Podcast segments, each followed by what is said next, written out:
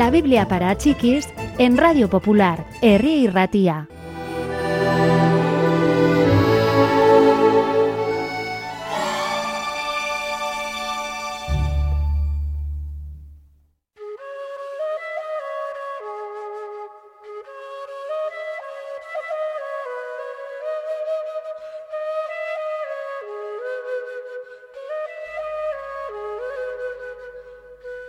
Una semana después, Jesús fue a una montaña acompañado por Pedro, Juan y Santiago.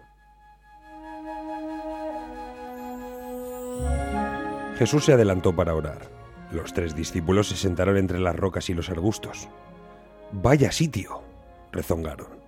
Me pregunto cuánto nos hará permanecer aquí Jesús. Las horas pasaron.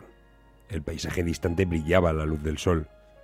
Aunque no querían, los tres discípulos se quedaron dormidos.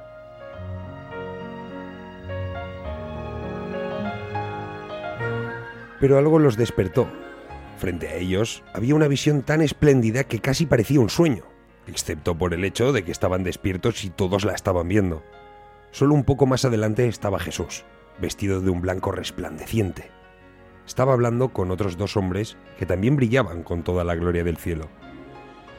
Los discípulos sabían que eran dos de los grandes profetas del pasado. Alabado sea Dios, dijo Pedro a Jesús. Hagamos tiendas en este lugar, una para ti, otra para Moisés y otra para Elías.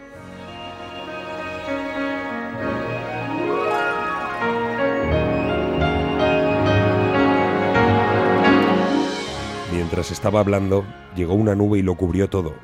Los discípulos escucharon una voz. Este es mi hijo, escuchadlo. Después, la escena se esfumó. Todo estaba como había sido anteriormente. Jesús estaba de pie frente a ellos diciéndoles que era hora de regresar a casa. Mientras descendían juntos del monte, Jesús no hablaba mucho. No digáis a nadie lo que habéis visto, dijo, hasta que el Hijo del Hombre haya resucitado de entre los muertos.